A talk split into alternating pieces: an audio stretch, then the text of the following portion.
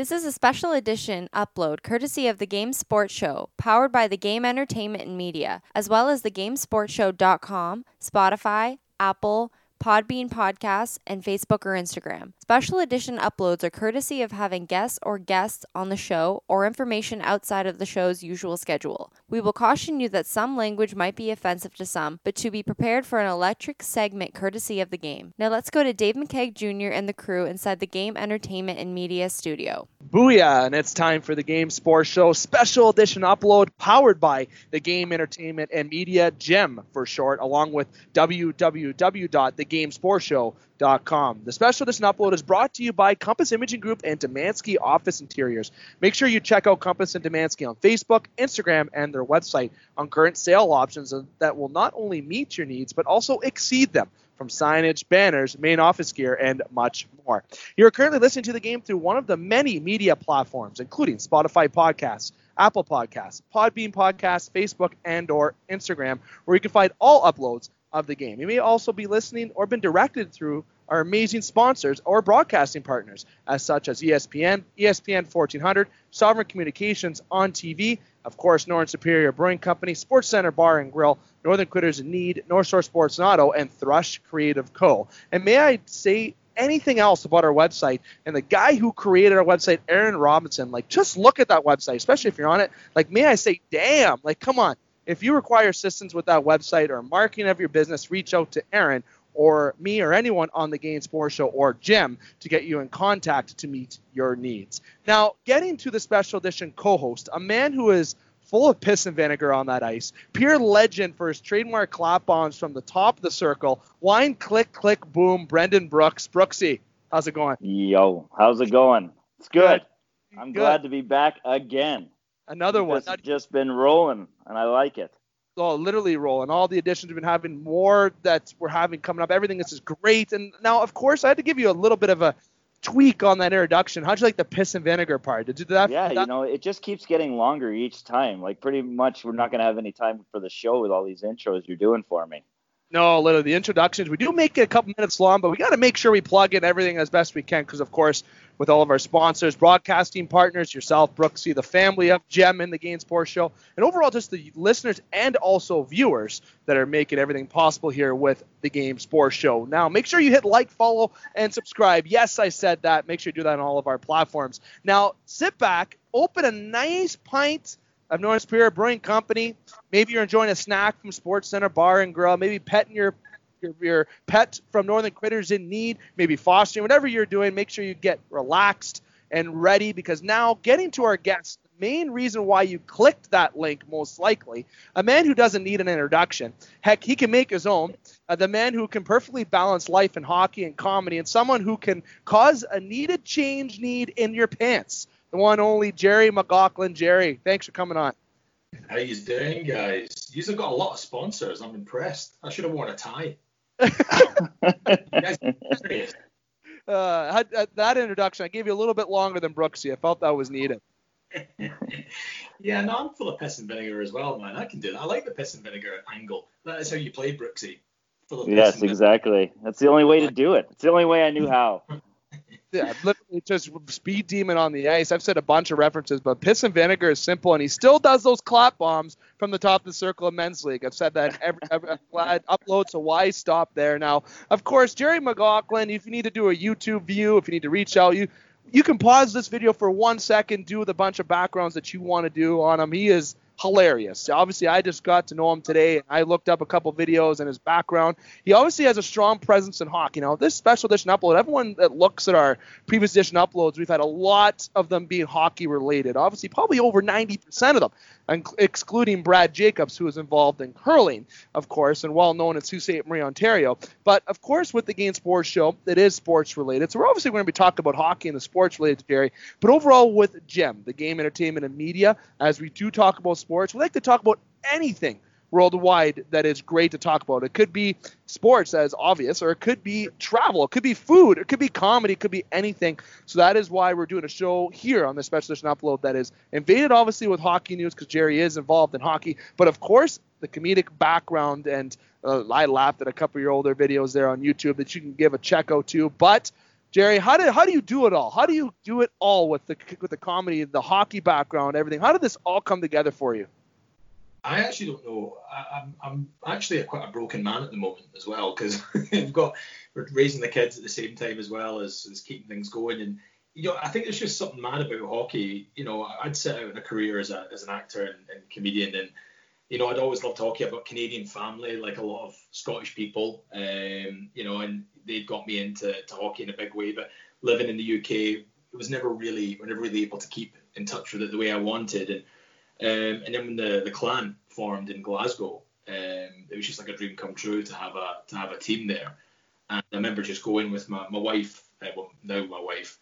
I remember just saying like I'm gonna get I've got to get involved in this. I've just got to get involved in it. And I, I wrote to the to the team, uh, and they very politely binned me off. they said, "No, we're good. Uh, maybe get in touch again next year." And I put a note in my diary, and, and you know, and when it came up, I, wrote again saying hi. You said to, to come in, there. thanks very much, but no thanks. Really polite, it was really nice, but totally dinging me.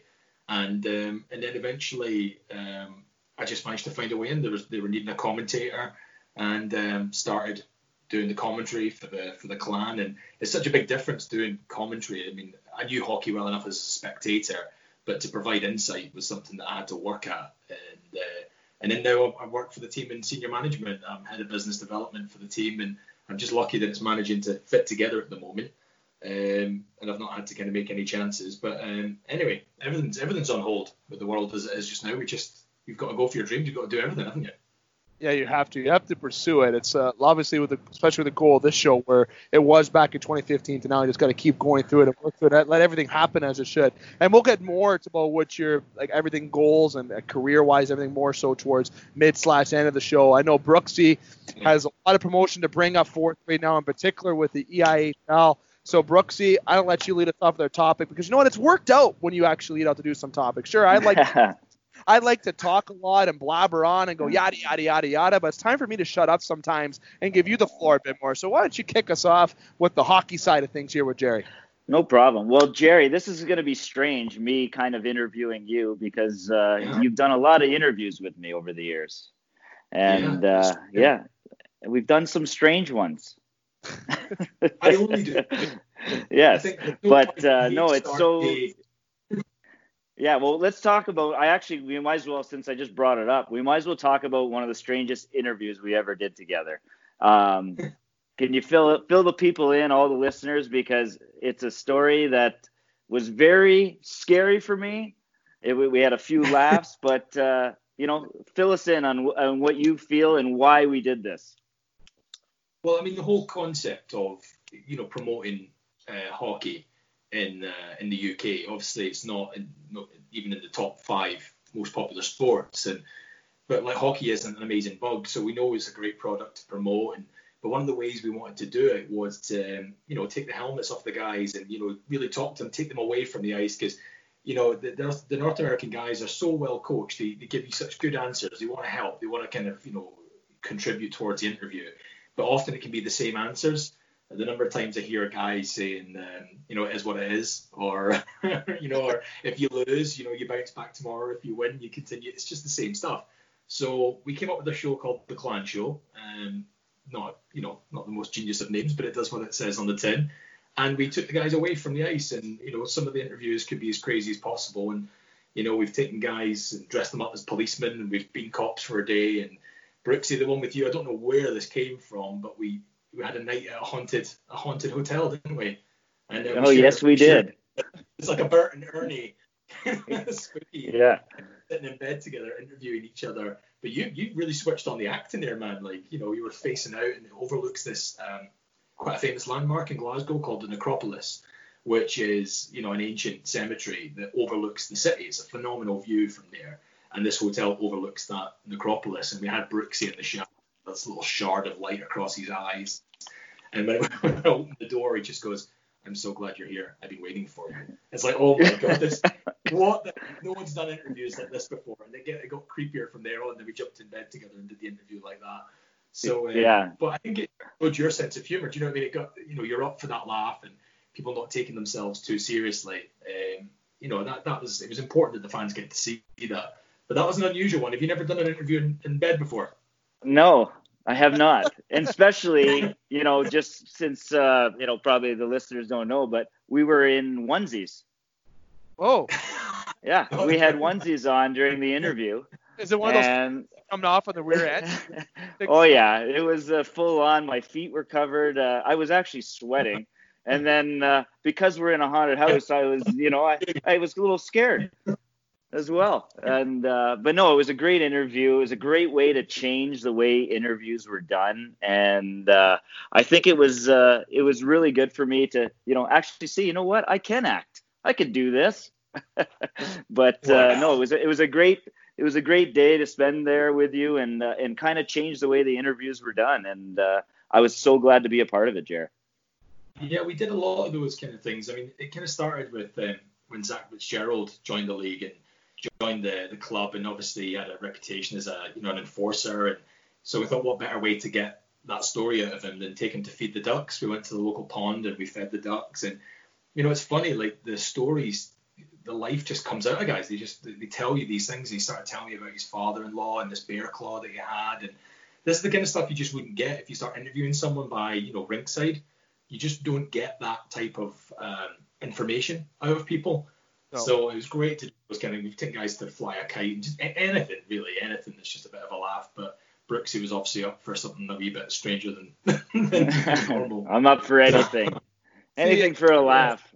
See, the main thing that's is if you can like do some, like it's awesome to do things at the rink. Obviously, it's it's great to have that rinkside coverage, right, etc. But it's kind of like the same thing with the show. Once you get somebody who is not wearing that jersey, wearing that suit and tie, if you want to go that route and say it, or just it's not that they're not that they're loose or that they're not real, but they're more relaxed. And I know that's a word that Brooksy likes would like me to use, especially now. It, that you get out to the stories, and that is one thing that we do a lot of. And just hearing this side of Brooksy that can act, I never knew that. I knew he could flobber on the ice a little bit and act. I knew that was one thing. Uh, but, but besides that, it's simple. Like it's the most comfortable atmosphere being the situation that we're in right now, just having a basic conversation. And like you said, go to get someone to fly a kite or just get them to talk or open up. That you get to really learn about an athlete or learn about somebody that's outside of their realm. Yeah, totally. I mean, I think it's amazing what the guys do. I mean, you know, I've never played sport at a professional level, and for for to have your talent be such that it can allow you to travel the world is an absolute, you know, gift. It really is, and it's been funny now because the years. I mean, that's seven years I've worked for the club, and so now I've got to see a lot of guys, and I can recognise certain things. Um, so a lot of guys that come into the league, a lot of them totally underestimate the standard of it. Um, there's things that we can do to try and let them know about that. The ice is bigger, obviously, in, in Europe, so there's a lot of D men get caught out in the elite league in the first few weeks because guys are coming at them at such pace. So little things like that, we try and be, you know, ahead of the game and give them that information. One that blows guys' minds is that the playoff system in the UK is much shorter, um, and we often we use the aggregate scoring system, so you get a home and away game and you get aggregate scoring. And just guys, that blows our mind. You just have to get into that mindset that it's a six period of hockey game that you're playing. So all those little things that we that we we do, and it's been so interesting just being around the guys for all these years. And, and now also I see like guys that when they come to retire as well, you know, it can come quite quickly. I mean, I know Brooks, you, you we talked about this as well before, but you know, you never really know when your last game could be. You know, when you hit a certain age, everyone's asking you, you know, people must have been asking you for about 10 years, Brooksy, if it was going to be last year. yeah, exactly. like, no, no. No, you I'm know, definitely not. Playing the world. It's amazing, you know, but I, I, you know, it's it's nice to have that experience now and to be there. And, uh, you know, because the season comes to an end, you're out the playoffs, and then guys, it suddenly dawns on them, like, oh, God, that could be, that's maybe my last pro game. And I think it's important that someone's there to chat to because maybe even your teammates don't know how you feel at that time you know they're maybe younger, maybe whatever. They've got their own lives. So actually, it's it's been uh, really interesting getting to know the guys over the years and doing these interviews with them has um, you know allowed to have a, a real bond with, with, the guys. And you know the club's called the Clan for a reason. Like we, we want it to feel like a, a family. And you know once you've played for the team, you know you're always a clansman kind of thing. It, you know, because you, you know what the atmosphere like in, in Glasgow. It's absolutely electric. You know, and the fan base get right behind the, the players, and you know once you played, they take you to the heart. You know, it's uh, I've been very lucky to get involved with it. It's been well. Really that's one of the things I noticed. You know, for when I first went over there, um, And uh, you know, the main reason I went I went over there to the UK is because my mom was born in the UK, and I wanted to play for the national team uh, to yeah. kind of support my grandparents and parents. But to do that, you have to play unless you were born in the UK. You have to play in the league for two full seasons before you can actually play for the national team. So that was part yeah. of the reason why I went. And my first team was Glasgow Clan, and uh, back then it was the Braehead Clan, but now they're called the Glasgow Clan, uh, which I think was a good move. I know you were a huge part of that too, Gerry, uh, making that change yeah. for the name, and uh, you know just to bring more people aware of it because Glasgow is the main, you know, part of Scotland. Yeah, and I think for for us, it's part of a longer term strategy whereby you know we know the close ties between Canada and Scotland, you know, and there's so many Scottish names over in Canada, and everyone here. I mean, we've had two huge, um, you know, movements where people moved and emigrated to Canada has happened. So there's really close ties. So uh, the Glasgow name is really important as the, the, team reaches out and tries to kind of get merchandise over there and, and have an interest, you know, a commonality, you know, bonding over over hockey. And you know, when we started talking to people, they're like, "Oh my god, I didn't even know they played hockey in Scotland, let alone there being a team in Glasgow. My dad's from Glasgow, my grandfather was from Glasgow, and you know, it's great. And I think we're starting to see that growing now. And we'd really pushed for it for a while with the ownership. And um, eventually kind of caved in and he went, right, right, cool. Okay, if you really think it will work, but it's a big risk, you know, you're changing your brand. But Braehead was good to start with because the arena was Braehead and people knew where the team was. But by that stage, you know, when, when we're filling out the arena and it's like got three and a half thousand fans, I think people didn't understand the size of the club. And, you know, the Glasgow Clan name change was really important and the merchandising's been fantastic since then. We're, we're doing some stuff with um, uh, Violent Gent as well, so kind of reaching out to Canada and North American markets pretty soon. So there's a there's a lot happening, and it's been a it's a really good league, and there's like lots of good franchises in it. You know, Belfast Giants, Cardiff Devils, Nottingham Panthers, the Sheffield Steelers. Like they're good brands and they're really well supported. Did you expect that, Brooksy, when you came over? Uh, no, I definitely didn't expect that. Look at you turning into the interviewer, eh? You're doing it again. Gerry. Yeah. no, you know what? I didn't expect it. And I'll tell you one thing that surprised me when I went over there was the amount of jerseys the fans had. Yeah. Like my first game, I remember in in uh, Braehead, but we'll say Glasgow from now on. Uh, in Glasgow was um, every fan had a jersey on with a player's name and everything, and I just couldn't get over it. The whole arena was full, and every fan had a jersey on almost. It was insane to me, and it's something I'd never seen. You know, I played in you know in front of 15 to 20,000 people before, but to see everyone in the same like jersey and all the fans wearing it and chanting the entire time during the game, uh, I just thought it was such a great experience. And you know, like if you're ever in Scotland, man, I'm telling you, you got to go watch the Glasgow Clan because it's definitely entertaining. Uh, the hockey's good and and all of that, and it's amazing the support that you have for being a football culture like you have the Rangers and the Celtic, which is a huge thing I want to talk to you about with you in a minute, and the support they do with the hockey. Uh, a lot of the players and the management they come and watch the the Glasgow Clan uh, and play, and and that's how I started to go to the games and. Uh, and I want to talk a bit about that is the fighting that is still going on between the Celtic and Rangers, it's real and it's scary at times. And yeah. um, I know when uh, I went to my first Rangers game, and I've been to Celtic as well, but I went to uh, I met uh, one of the supporters, uh, the fan supporters uh, for the the Rangers. So he called me a lot to go to the games, uh, like yourself as well. And I couldn't wear a jersey. I couldn't talk about it because of the Celtic fans that we had if they knew or vice versa, it could cause a problem. And uh, you know, what's that like? You know, being like such a, a have a culture because I know who you support, and uh, I, you know, I'm just curious. Uh, you know, what do you feel about all this? It, it's it's bizarre, and in many ways, it's very sad. I'll, I'll be honest. It's it's but it's it's almost the sad thing I find about it is, you know, Celtic and Rangers are two fantastic sports franchises. They're phenomenal, and it's and it's rooted in in their um, in their history and their religion, and it's all tangled up in so many different political factors. Um, and I almost sometimes find that people ask about it, and it's the sad thing is rather than all the great stuff and the massive attendances and the, the worldwide support, it's almost like people want to hear about the really bad stuff that I heard it's really bad. It's really bad, isn't it? It's like a kind of hatred tourism that people kind of want to check out. And we have to say to the players when they come in, um, as part of our induction chat, we do say to the guys, look, please, by all means, go and watch Rangers, go and watch a Celtic game. You know, it's a fantastic experience. You know, there's other teams as well. You know, the Glasgow Warriors as well. Rugby are a fantastic organisation. You've got Thistle as well. We just did some stuff with Partick Thistle Football Club.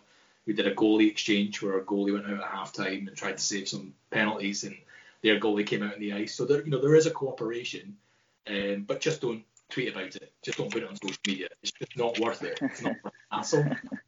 On the See, plus, that's sorry, a no, no, sorry, no, that's a competitive atmosphere over there, just in general in Europe. The sports take in general doesn't matter what league it is, if it's hockey, if it's soccer, especially with soccer, cricket, anything of such. It's different than I feel like North Americans approach the game, unless you're talking about football over here. I mean, football, I mean, obviously, is different than it is over in Europe, uh, but it's just the competitiveness and the seriousness that people take into their franchise and team that they cheer for is I, I actually appreciate it because the loyalty is huge. But there yeah. are times where either sides of the globe, if it's North America or Europe, that sometimes things are taken too far, and sports get in the way of reality.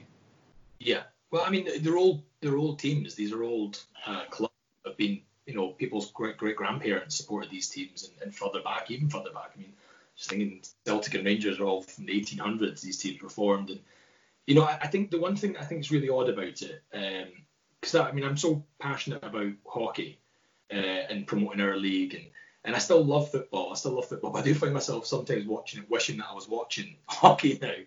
But the, the, the issue is, is that kind of. I was watching a game. I was watching a Celtic and Rangers game, and I was in the stadium, and I'm just looking around at the what I would say is the nick of some guys, the condition some of the fans are in. And some of these guys are just absolutely hammered because you can't drink at the games, right? So there's no drinking. So people just get absolutely hammered beforehand. so I mean, it's just great. Anyone who's got an alcohol problem, that's not going to stop them getting drunk.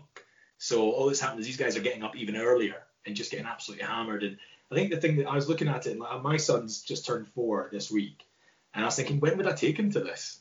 And like, legitimately, it could be about ten years before I take him. You know, and uh, and yet he's been at a hockey game since he was a baby.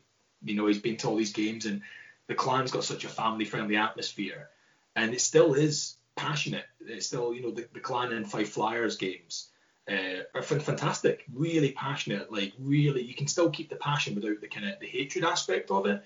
Uh, but let's be honest, there is something just absolutely riveting about seeing hatred. You know, I went to a Celtic Rangers game. And it was my pal's dad offered me a ticket, and I was like, "All right, great, yeah, that's brilliant, thanks very much." And he says, "But you're sat right next to them, son." I was like, "That'll be all right, don't worry." He says, no, no, no, no, you're right, you're right next to them. They'll have a go at you. So I was sat like two rows away from the police and the stewards, and then there's a couple of seats empty, more police and stewards, and then uh, and then the opposition fans. And there was just this guy whose face was red, bursting, screaming at me and shouting at me and calling me a big nosed bastard, and then called me a shit jacketed. I won't say the word that he said at the end, but he dropped the C bomb at me. And I'm thinking, wow, this guy is going to, this is like only five minutes into the game. This guy's not going to last. And he was absolutely bursting, absolutely bursting. And you just think, what are you doing? How can that be pleasurable? So it is. It's, it's pretty. It's pretty intense. Did you go to see a Celtic Rangers game, Brooksy? Yeah, I went to a bunch of them. I went to. I yeah, I actually went to a Celtic versus Ranger game. Yeah, but uh, I think I was sitting in a section there. I felt pretty safe. You know, I right. think uh, I made sure of it because uh, you know like he didn't want to get involved. I think I sat in the middle of everyone, so no one knew who I was supporting. At the same yeah. time, all the police were there. yeah, yeah. It's. I mean, I don't say it's not. I mean, you can get carried away. I think the games themselves are safe, and you know, Celtic have got safe standing and stuff now as well. So the atmosphere is amazing, and both teams have done so much with the stadiums. I mean, it is a phenomenal atmosphere, but it's more what happens around the stadiums and the build up to these games and you know that's that's the big issue, and that's but it's something I think Clan's capitalised on because we've got the you know family friendly atmosphere at the Clan. Anyone can come. You know, like if you can, we actually target kind of you know women with families because if you get her coming to the game, she's bringing her husband and her kids. Maybe even the grandparents can come as well. So we can get six fans, whereas um, a team, a football team, can only maybe get the one. So and I think also fans buy a lot of merch from us as well because in in, in Glasgow and in Scotland, if you're a little kid, if you're a little Rangers fan, and you get a Rangers jersey for Christmas, you can't really wear it a lot of places. And if you do, it's kind of a statement. You know, if you've got a wee Celtic tracksuit, you, you can't really wear it just walking around.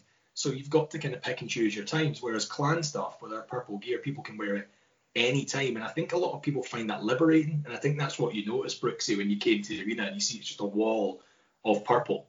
You know, people buy into it. And I think they find it refreshing that they can actually wear and support their team with pride because um, there's so many issues. I mean, I, my name's Gerry McLaughlin, and uh, people will know what team I support because of my name. Like it's it's that kind of intense. People would just assume that yeah. I'm Celtic because of my name because it sounds quite a Catholic name. so different. It's so different. And like Brooks, I think you were kind of touching on this. The EIHL, I know that's one thing that you want to jump into and really just discuss a lot of and get into and promote more. So I'm going to slide over to you to get into talk about the EIHL a little bit there. But overall, this rivalry in sports doesn't doesn't die anywhere, no matter where it is in the globe. Yeah, well, no, I just want to talk to Gerry because I know he's in uh, uh, with a lot of the meetings that are going on with the EIHL and and stuff like that. And and where do you think it's headed, and what what kind of changes are going to be made uh, in the future there to even make it grow even more uh, as a league, not only just as your team? Yeah, I mean that's really important to us. Is like the, where the league's going. I mean the numbers have been going up all the time. You, have seen like Clan in particular, their numbers going up, and the popularity's been great. But now with this new normal that we're going to face, this new world that we're facing, um, things are going to change, and it's, it's, it's very challenging for the EIHL clubs because there isn't a big TV deal um, supporting these teams. It really is a bums on seats economy, and all the clubs work within their financial budget with what they can afford, and it's based on how many people they can get in the arena. So for us um, in Braehead Arena, if we're going to lose, you know, if someone's going to be sitting in a seat and there's got to be a square of seats all around them, you know, you're dropping your capacity. I think in Belfast they figured out their capacity for a thousand seats previously, they would be down to 70. Oh. So it would be, you know, devastating for the business model. So I think if social distancing doesn't ease off by the time the season's going to start, um, I, I, think some teams just wouldn't be able to go ahead under that condition. Um, so it's going to be interesting to see what's happening. We're definitely going to be webcasting games and stuff, which we'd never done before. All the other teams pretty much in the league do it, except for us. Uh, the owner just, you know, wants the bums on seats, and that has worked. But moving forward, it's just going to be webcasting is going to be the way forward, and we're looking at maybe some big screens outside the arena, just looking at interesting options where people can maybe do a drive, you know, drive-through experience where the, the team are happening indoors and you know you can watch and everyone can social distance in the cars. That could be the new normal for a while it, uh, it's going to be challenging, but you know everyone's working on it. Yeah, and, and not. Oh, go ahead, Dave. Sorry. And I see that's that's the whole thing that's going to be interesting to see what it takes after all this. And I know we're not going to be jumping into talking about the thing that is going on. That's the word we like to use about it here on the show. But it's going to be interesting. It's interesting to see what is going to come out of it. And a lot of the leagues like the EIHL or even the East Coast League over here in North America, like outside of the professional sports in the NHL, you know, where they kind of have, I don't want to say ever ending revenue because that's not a thing. It's just obviously some leagues have more financial stability than other ones do, right? So it's going to be interesting to see how these other teams that are in the leagues that you could say semi-professional, how they're going to survive. But Brooksy, over to you. I kind of uh, jumped in. Well, yeah, no, it's okay. Well, it's kind of crazy because there's a few teams in the league, you know, that uh, like Sheffield and Belfast, like they get over 10,000 fans a game sometimes and uh, you know it's pretty amazing. And you know for them like you said the bums on seats is where the money's made and the merchandise of the fans and everything's going to drop. And uh, you know i think the eihl over like i was in the eihl for three years there my last three years of playing. And the difference i saw from my first year to my last where it was going was on such an uphill you know uh, it was just going up and up and up, which is is amazing. And uh, you know, I I'm hoping that all this that has gone on doesn't you know drop it off because uh, you know there's a lot it's a lot of special things happening there in the EIHL, and uh, you know I, I really wanted to emphasize the hockey over there because I think it is uh, it's a great place to live. Also to be able to speak English because I'm English is a nice thing, even though I can't understand you guys half the fucking time. But uh, you know what I mean? It's something. Uh, it's it's pretty neat, and uh, you know, even today I find myself having to listen to you a little bit more because I haven't heard the Scottish accent in a while. And Do you want me uh, to talk a little bit more like this for you? Hey, yeah, how's yeah. that? Eh? you know what? It's actually pretty, pretty. I'll be speaking of the accent. It's actually, I, it, I can actually understand him, Brooksy, a little bit. I don't know if it's just. Are you Scottish? Like, what, no, what are you? What's your background? How do you? How can you understand him? I, I guess my dad is Scottish. I got Scottish Italian in me actually, so maybe that's my ear tuning in. My ear. oh god, that, that's good. But overall, like the EIHL, they have like social media and everything that can be followed too as well, right? Like I, they they yeah. they have all the streaming. Can, can, you jump into the social media aspect of it and where it can be followed more? Because obviously here in North America, uh, and I know a lot of uh, listeners are hopeful we get reached throughout Europe with the show with the the, the broadcast right now. But uh, listeners over here that we have a prominent listening base in Michigan and in, our, in Ontario mostly, but obviously worldwide. But it's kind of to the point of check out all the leagues, like respect, like especially for the KHL, a lot of Swedish league, Swedish elite league games and KHL games that I actually got into watching a lot of this year, to be honest. And just to get outside of North America and see the talent that is out there, and the IHL has that talent. It has players out there. It's just overall a lot of hockey leagues that are going on that deserve the respect more. I'm not saying the IHL is not getting the respect that it doesn't deserve by any means, but you, you know they need to be viewed more. And I feel like outside of its cities or home cities or even home provinces or continents, anything, it needs to be recognized that talent is everywhere and the hockey is exciting. Even though I chirp Brooksy about the, the time when he used to score goals in that hat trick game when they had that celebration at the bottom with his hands going up in the air, you know, that, that's obviously something different than we see now, but it's just enjoyable to watch overall. Yeah, and I think what's interesting is for like um, for our fans as well, that when we play preseason games, we often try and play against teams from DEL One or DEL Two, and the reason is is the fans understand those city names. They know Dusseldorf, they know Berlin, they know uh, Frankfurt, and um, and the German fans come in good numbers and they have a phenomenal time. I mean, you know, Brooks, you played in Germany as well. Like the atmosphere, I've gone to quite a few DEL One and DEL Two games over the last couple of years now, and you know the atmosphere over there is crazy. It is feverish. It's like it is a soccer kind of uh, ultras atmosphere. And uh, so the fans love playing against those types of teams because they recognise the, the names. We would legitimately get a bigger turnout playing against Paris than we probably would against uh, Frölunda. And like for Frölunda, we've obviously you know won the Champions Hockey League, one of the best teams you know in Europe, but people don't really know the Swedish cities in the same way. So I think in the same way, North Americans might actually get a bit of a kick out of the EIHL as well because they may be you know they've heard of Glasgow, you know they you've heard of you know Sheffield and Manchester and, and, and, teams like that. So it's maybe a little bit easier to relate to. And like you said, with the language and the connection, you know, like as countries we're cousins anyway, you know, and I think that is something that we need to be making more of. Um, it would be great to get an EHL deal for North America. It would be great. I, I think people would would tune into it and could really get into it. There's loads of great stories in our league. There's always always something going on. Yeah, there is. Brooks, and you could attest to that more. And uh, Gerry, you've obviously been interacting around the locker room and around with players. There must be some things that you. Yeah.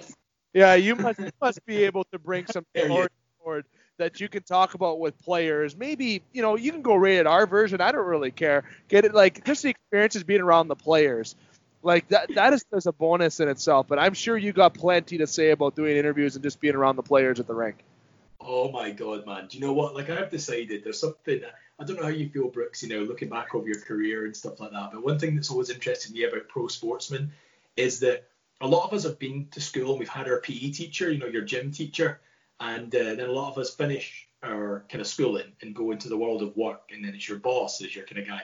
But a lot of pro athletes have just had that continuation of the gym teacher all the time. So there's that the head coach, and it's basically just that same kind of relationship. And you know, some of the guys are just young guys, you know I mean, a lot of the time. And we've had some, you know, I'm not going to mention any names, but we've got we put the guys up in the flats and apartments near and around the arena, and uh, there's a big roundabout opposite our arena. It's a, a grassed over kind of area, and a lot of the guys love getting into golf while they're over here as well.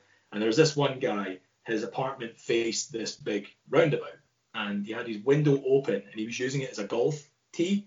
So he's firing golf balls out, and these cars are all flying around. And this guy's made a hole in the center of this roundabout, and he's using it as his own pitching putt. You're like, oh my god! When the police tell you about that one, you're like, what is going on, man? What is he doing? So we have some kind of crazy characters as well, but Aquaman, it's, it's, it's, it's brilliant. It's been a privilege to kind of be with the guys. We've had so many good people, and they've helped move the culture of the club on. That's been the important thing because we're a new franchise really since 2010. So these guys are all part of that culture and that history, and it really feels like now in the last couple of years that we're really getting that sense of ourselves as a club. No, it's been it's uh, yeah, plenty of characters. Yeah, well, the thing with the, well, the thing with Gerry, the funny thing is that he wouldn't know this is Gerry is a great guy to have around, and he was always making us laugh.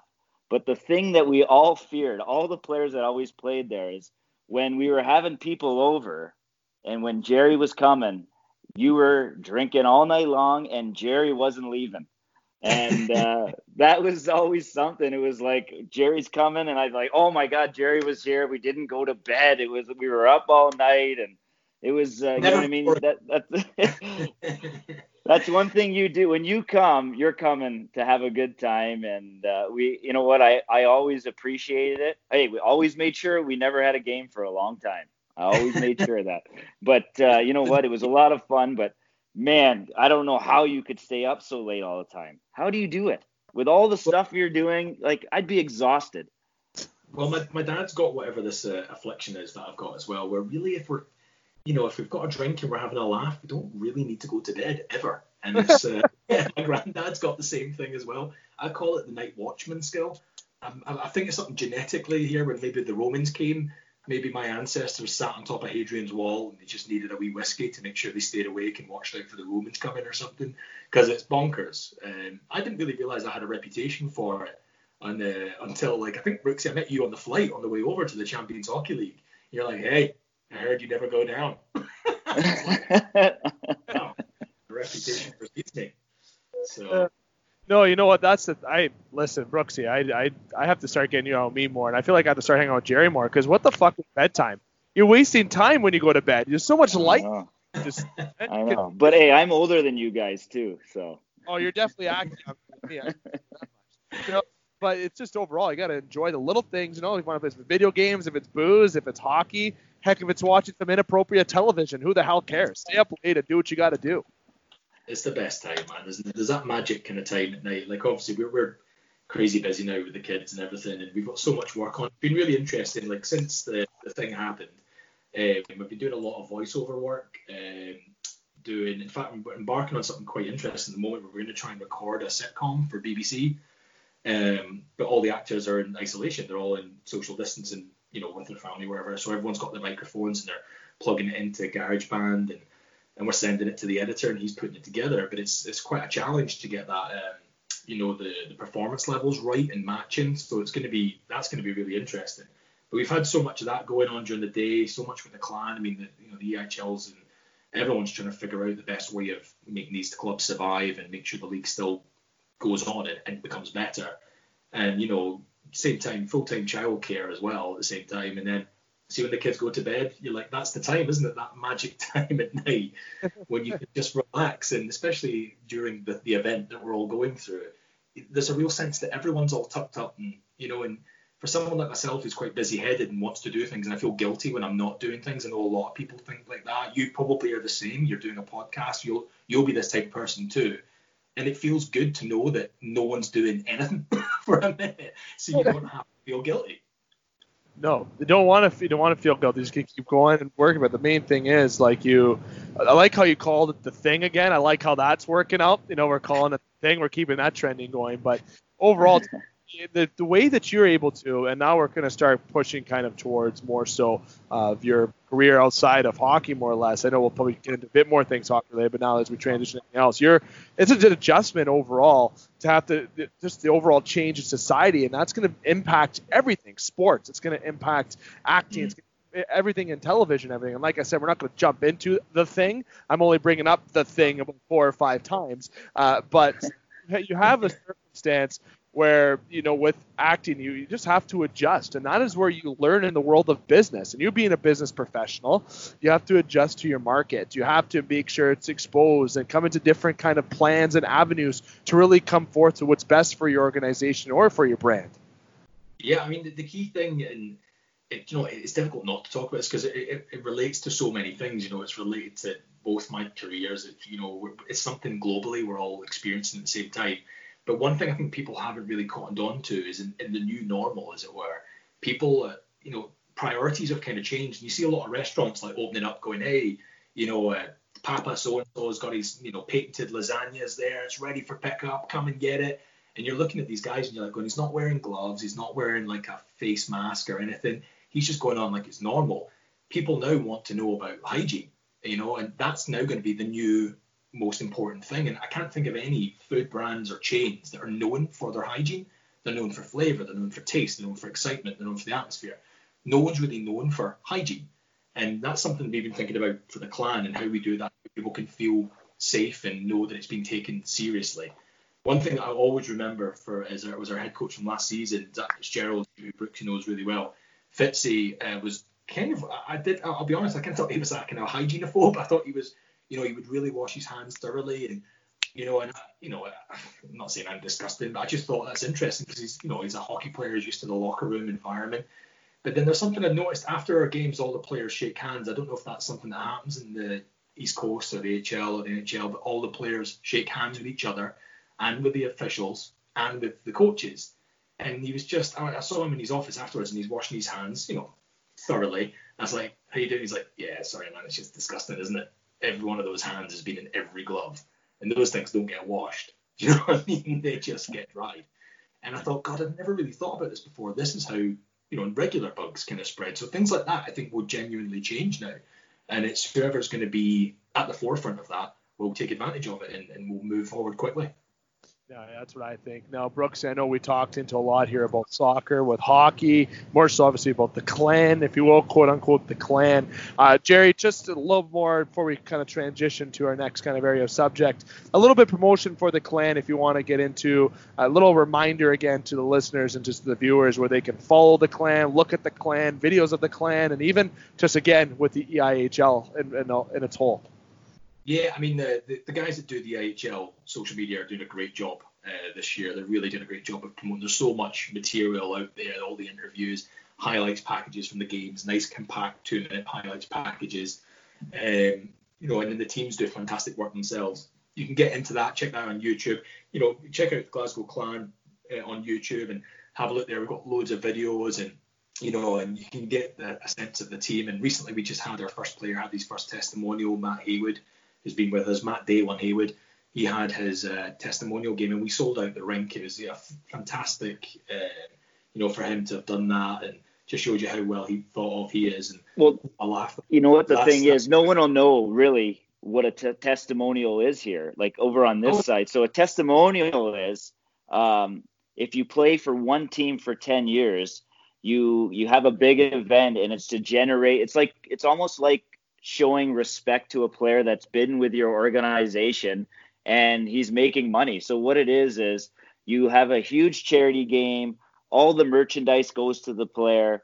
Everything that has to do with the hockey and this game that they're having called the testimonial, everything goes to that player. Like I think that I've heard of some guys making up to 60,000, 70,000 pounds. Yeah. Yeah, he did all his dice and stuff as well. It was yeah, it was really really well run uh, endeavor there. So yeah, no, definitely check you know check it out. We've got a lot of um, we're trying to do a lot of merchandise that kind of connects um, Scotland and North America as well. We've got our clan tartan. Obviously, we're a purple team. There's not many purple tartans out there, uh, so that's worth checking out alone. Uh, you mean skirt? What you mean is skirt, don't you? That's what you're trying to say, right? Skirt. You, you asked me that one thing. I was wearing my kilt in the Champions Hockey League, and you went, "What have you got under there?" I just showed you, didn't I? Oh, you did.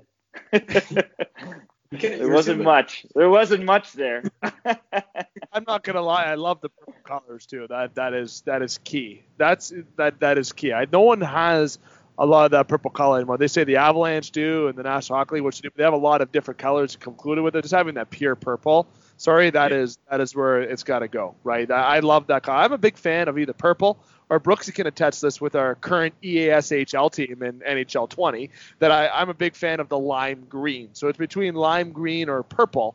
And I don't know, it's either it's a hard decision. So if you want to get their attire, you can check out everything. And viewers, listeners, you can reach out to myself, you can reach out to Brooksy, and we can get you in connection, try to get some of that cool perp merch. Try to say that nice and slow so I didn't mess up. Now, uh, moving to obviously we talked tell as a glass broke in the background. Not sure that was Gerry, if that was Brooksy. Oh, it was me. nonetheless, we got in general the not saying the hockey aside, but we're going to transition to you right now, Gerry. We gave a little bit extra love to the hockey hockey life. I want to talk about your acting, your your comedy, your your everything just in general that you're doing outside of the game, and give us a skit if you want. If you want 10 minutes, Brooksy and I could just let you have the whole mic if you want to give us a. well, what was interesting for me was um, my route actually eventually to to start working with a clan was through an acting job. I was um, I got I got cast in this film which was about swingers, which was about um, these couple this couple entering the swinger scene in Glasgow, and uh, and the, the particular role I had was uh, this couple they come across and I'm just really desperate to kind of get them involved in it, and uh, I'd never done anything like this before, but the scene required a prosthetic penis, and uh, I'm not gonna lie to you, it was a fucking belter of a penis this thing and uh, get fitted. I had to get skin tone matched and stuff. And you're thinking, what is this that's going on here today? And I'm, you know, the day comes and I'm like, uh, I've got to go in. The the the here the dresser has got to help me get in there. It's kind of an awkward situation where she's helping tuck my balls into the back of this thing, and you're like, is this cheating? I don't I don't even know anymore. And I'm this thing's getting glued to my groin and then there's hair going all over it and stuff like that. And then I'm naked except for this thing, but I feel like I'm clothed, but I'm wearing this weapon in between my legs. And uh, what, like, what's the film? Uh, is it Seven? You know, where that guy's got that big knife thing attached to him. Have you seen that scene? That's what I felt like. That's what I felt like. So I'm coming downstairs with this dressing gown on and this thing popping out the front, and people kind of look me in the eye.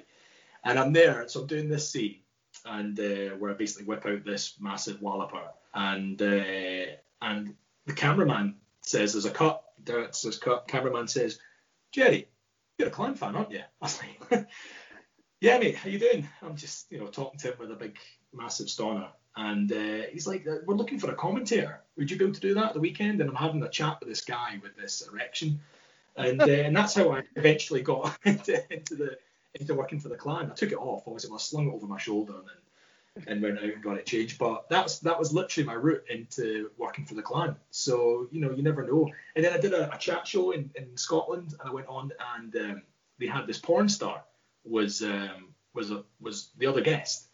Uh, she's called Georgie Lyall. If people are listening and they want to go and uh, do research that they're allowed to do, and. Uh, and she was like asking me, she was going, "Oh right, right. Did you have to get tested to do that?"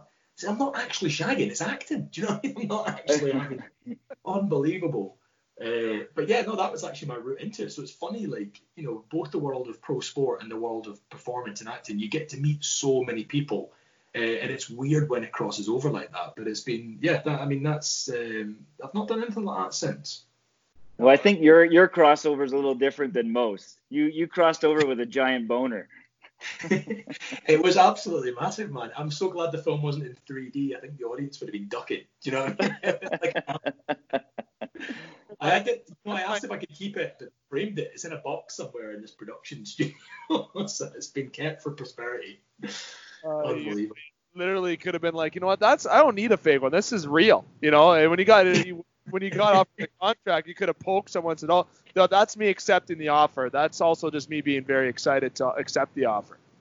yeah. Well, there was a lot supposed to be doing the scene with me. She was my partner in it, and uh, and then production got delayed, and then she was on another project. She couldn't do it, and um, so I was in this weird situation, which never really happens. But the casting director and the director were like, "Do you know anyone?" Who would be up for doing this role because we now need to film it like in a couple of days time and there's no time to go back through the casting tapes and everything so i'm in this weird situation where i'm trying to think who i'd like to do you know with, with it's a weird compliment to call someone up compliment stroke scary thing to say uh, a lovely last called Sarah McCarthy who's a really good actor and you know, because it, it was a it was a comedy scene. Do you know what I mean? The, the idea was that this couple we got into the kitchen and we call them through and I'm there pumping the, my missus over the table, and then I kind of pull out and say, "See anything you like?"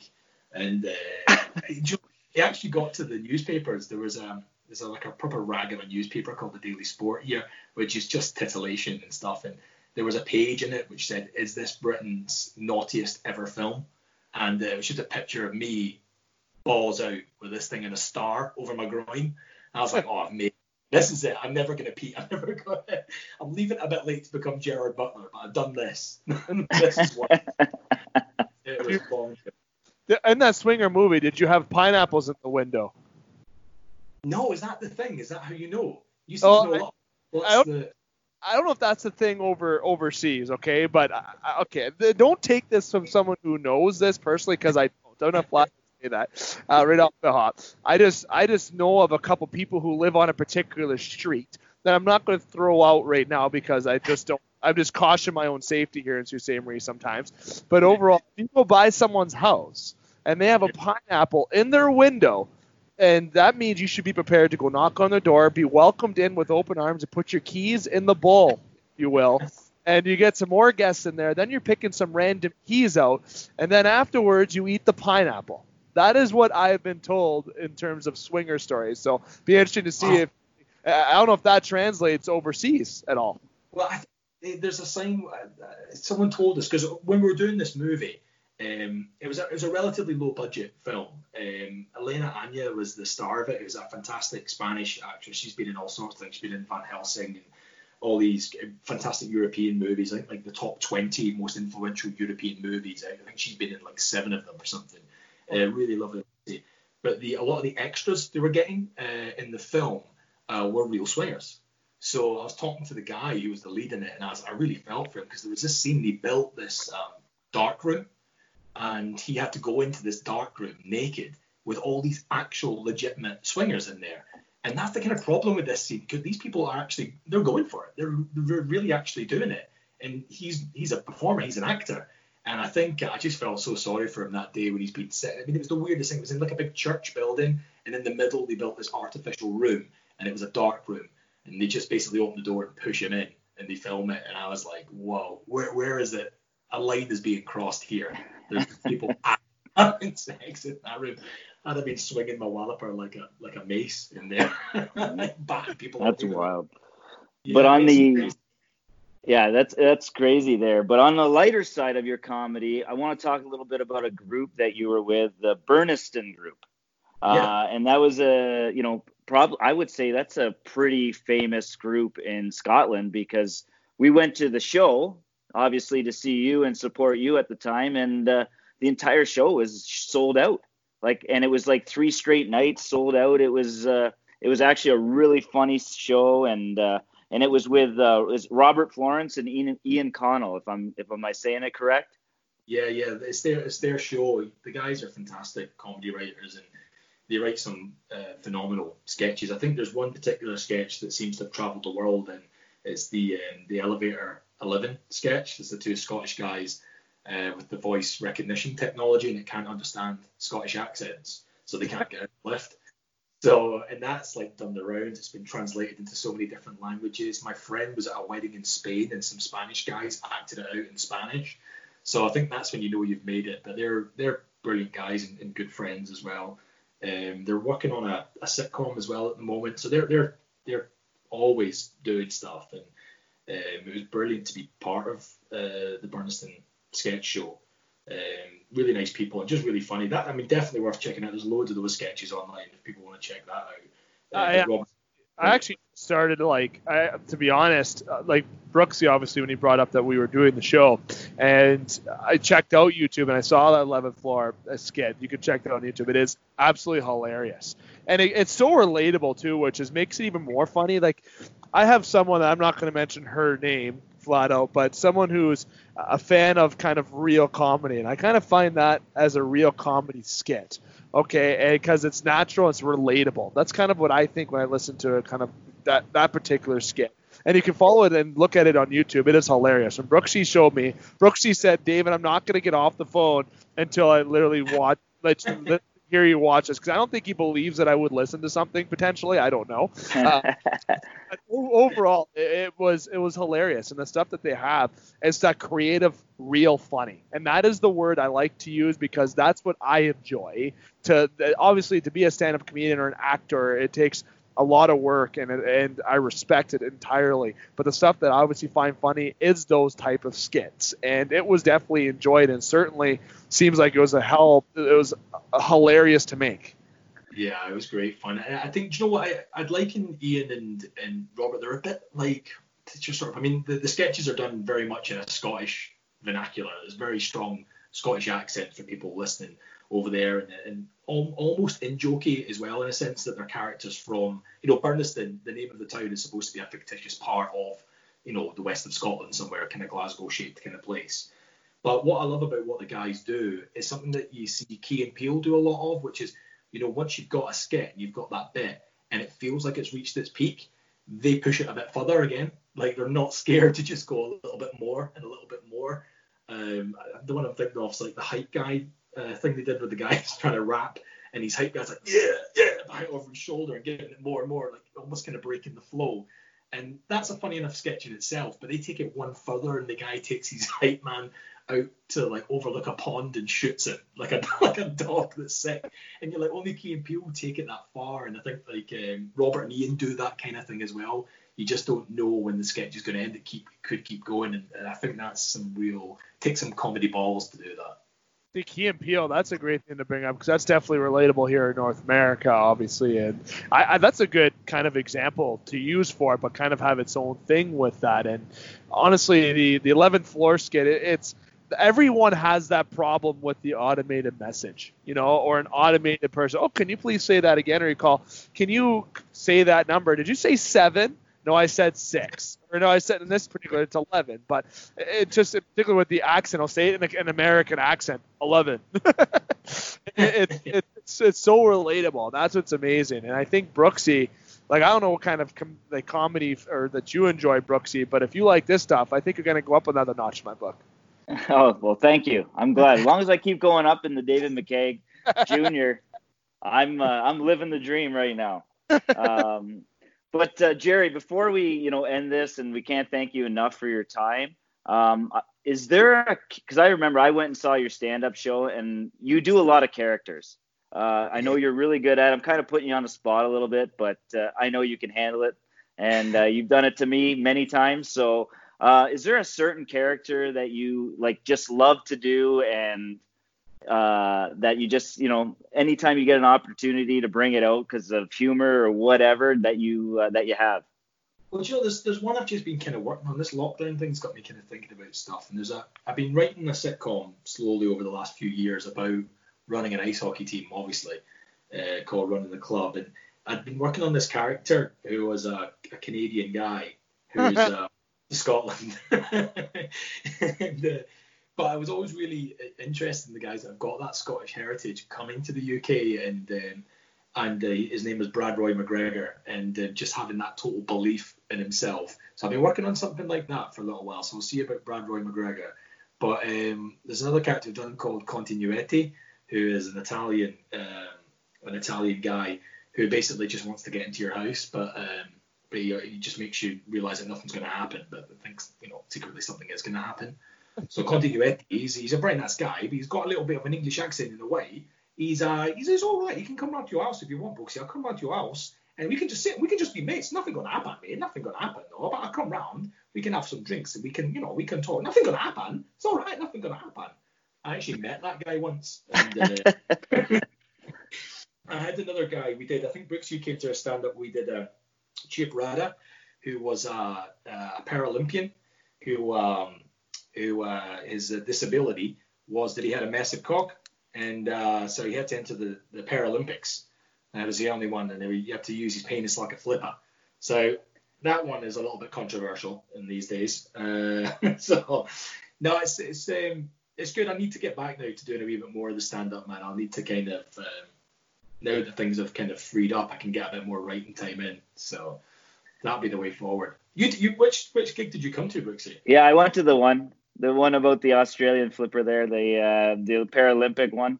It was uh, honestly like you had me out of my chair laughing so much. I love that, and you just did a little bit of it, and it does it just wasn't enough. I want to hear more of this guy because the guy is hilarious. Well, you got to end this show like this with him. Well, do you know what? Just to kind of tie it all up, I was doing that character, and weirdly, this all ties in.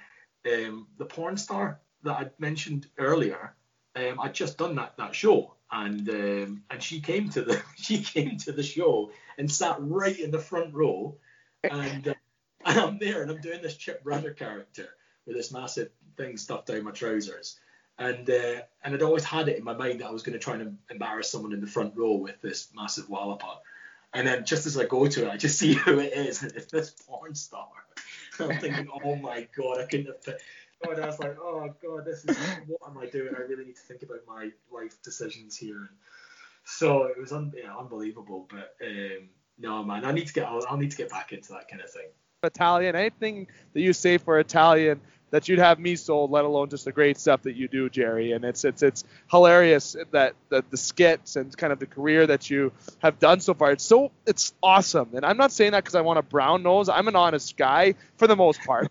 you know, uh, but nonetheless, you got the hockey balance, uh, the acting, and the comedic, uh, the comedy. Sorry, I don't want to get too uh, high tech with my words, I might lose myself. But overall, it's it's amazing for what you do and what you've uh, done on the hockey perspective and in the career wise. And you know, uh, if there was one thing that I wanted to ask you, because I know Brooks said one character you like to do, I'm going to put you on the spot with one question before I let you go as well. And that question is, who is your favorite actor or comedian outside of yourself?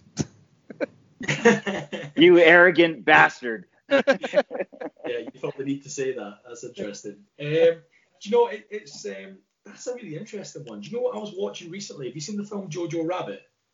Oh no, I have not yet. I need to. Watch. I have. I have seen it's it. Phenomenal, and I, I think I always think the best films are the ones that really kind of stretch you emotionally, and you know that that film reminded me so much of um, the film Life is Beautiful, uh, La, uh, La Bella Vita, La Vita Bella and um, where and they're both about you know World War II, but they both find such amazing comedy in the darkness, and it really genuinely makes you laugh. Genuine funny skits. Obviously, Jojo Rabbit's about a, a, a young German boy who finds a, a Jewish girl hiding. Um, and as the war kind of unfolds and he thinks they're monsters and all this kind of thing and she's kind of playing up to it and they find such beautiful genuine comedy in that, in that tragedy and because you're laughing you're laughing you're laughing and then you see the real tragedy. And what an emotional stretch that is to, to be laughing so hard and then to be absolutely distraught and broken at the reality of what happened. That's a movie, man. That's a film that makes you feel that entire range effortlessly. So I think Jojo Rabbit, people that can do that type of performance, um, you know, I've just got so much respect for that. Yeah, I, I haven't seen that yet, and I really yeah. too. I need to watch that because I've heard nothing positive, and it's also an Oscar-nominated film. Yeah, yeah. I mean, it's such a bold choice, isn't it? I mean, it's such a bold thing to write about um, and to try and make it, and it is a comedy. Like, there's no doubt it's a comedy, um, and to get that level of humor out of it is absolutely um, phenomenal. No, I'd recommend that. That's a must-watch. Oh yeah, it's definitely and some great actors in there too, right? You got uh, what's his? Isn't he the one that wrote it? Was the, is it Taika Waititi, right? Yeah. yeah, he played a he's actually a really funny man himself, and Scarlett Johansson's in it, and the young fella was uh, Roman Griffin Davis. I just looked it up because I don't know have a freaking clue. I couldn't remember those names, but I saw the movie, and, and it's definitely worth a watch. And obviously, Waititi is involved with the Avengers, which is uh, definitely obviously big here and just worldwide. Never mind North America, the Avengers and the Avengers uh, Endgame, if you will, and uh, Infinity War, kind of part one and two. Obviously, one of the highest grossest film in terms of superhero movies and movies in general. It's just fantastic and he's he's obviously a great actor. He's he can do really well producing. And one movie that sticks out for me, and I before I even get to the sign off, I'll say what we do in the shadows. There's yes. one. There's one of his movies I knew you would know, Gerry. That is hilarious. That that movie. Okay, and it's more of a a filmometry. I don't know if I said that right. It's a, it's a film, but it's a documentary film, but it's a, not a real documentary. I don't know if I said that right. Yeah, about three vampires living together in New Zealand. Uh, yeah. Flat share, basically and one of them's like an ancient vampire, one's a kind of like 18th century uh, dandy type character, and then there's a more modern one. Uh, I think that's hilarious. And just them arguing over doing the dishes because they're all covered in blood and stuff like that. it's like I just love that kind of uh, mundaneness, and it's something I'm trying to make sure I put in with the, the sitcom that that I'm writing to have like that the world of hockey is so funny and some of the stories that have come up. And I just remember like uh, you know I won't mention specific names obviously but you get little bits of stuff from everywhere and just the negotiations that happened I remember um, a negotiation that was happening with a goalie and the team were trying to bring him back for less money. And the guy was like yeah cool. Yeah no problem. 30% less. Cool. I'll just save 30% less shots. No problem. Go. Deal, deal done. Like, oh, no no no no. No no. So it's uh, there's so much humor in the normalness, and um, yeah, I think I think he's phenomenal. And he was also in the Mandalorian as well. The second episode of the Mandalorian, there's a robot hunter, yes. and that's yes. actually him. Yeah, he's so funny. Like just the performance is amazing in that as well uh, just does funny stuff. You know, if you haven't seen that film, just overall, I like getting that view because obviously you do great work yourself. You're in that profession, and it's good to see somebody that you enjoy to watch. Obviously, someone who is I like a lot of actors. I've been Dwayne Johnson, Leonardo DiCaprio, list goes on. But someone that I really admired growing up was Jim Carrey, and that's yeah. obviously something big here in Canada as he is Canadian as well, and also he's a Toronto Maple Leaf fan. Okay, so uh, he's just an overall was just yeah he, you gotta you gotta love this kind of individuals that you grew up watching. It's good to see who obviously you like to watch and enjoy. And obviously with your sitcom, I want to say here on behalf of the Game Sports Show and GEM, and that's good luck with everything you do. And I want to say thank you for coming on the show. And Brooksy, I know you also probably want to say bye and thank you to Gerry again. So before you do that, I'll say thank you to you for coming on the show. Yeah, thank you, Gerry. And uh, you know, it's uh, it's always uh, nice to you know be on the other side this time, you know, and uh, and give you a little interview. And I've appreciated your time. You've been a good friend, and uh, I wish you nothing but the best of luck uh, coming the days ahead. So thank you. You too, guys. Thanks very much for having me. I look forward to listening to all the other episodes, and I'm sure plenty of the clan fans will be listening to this one now and hear me talking about porn stars and stuff like that. So I guess I'll be fired next week. we'll be reading those yeah. a comment below saying we'll be saying that that was because of us. Here's our link. Make sure you follow us and like us on the show. if you want to lose your job and you want to come on, come on the show and we'll make sure you get exposed. I love it. I said the word gobbled. I, I, don't. I need to take that back. No, it's definitely. I will. I'll say it again. Thank you, Gerry. It's been fantastic. Uh, Gerry McLaughlin. Obviously, give him a check. Go YouTube. His background. If you want to get in touch with him and talk to him, you have to ask us first. But because we're not going to give away any confidential information. But certainly a funny guy to get in touch with. I'm glad to have met him and have him on the show here. Now, I want to say as well, I've already said thank you to Brooksy and, of course, to Gerry. I want to thank you, the listeners and the viewers, for being a part of yet another special edition upload.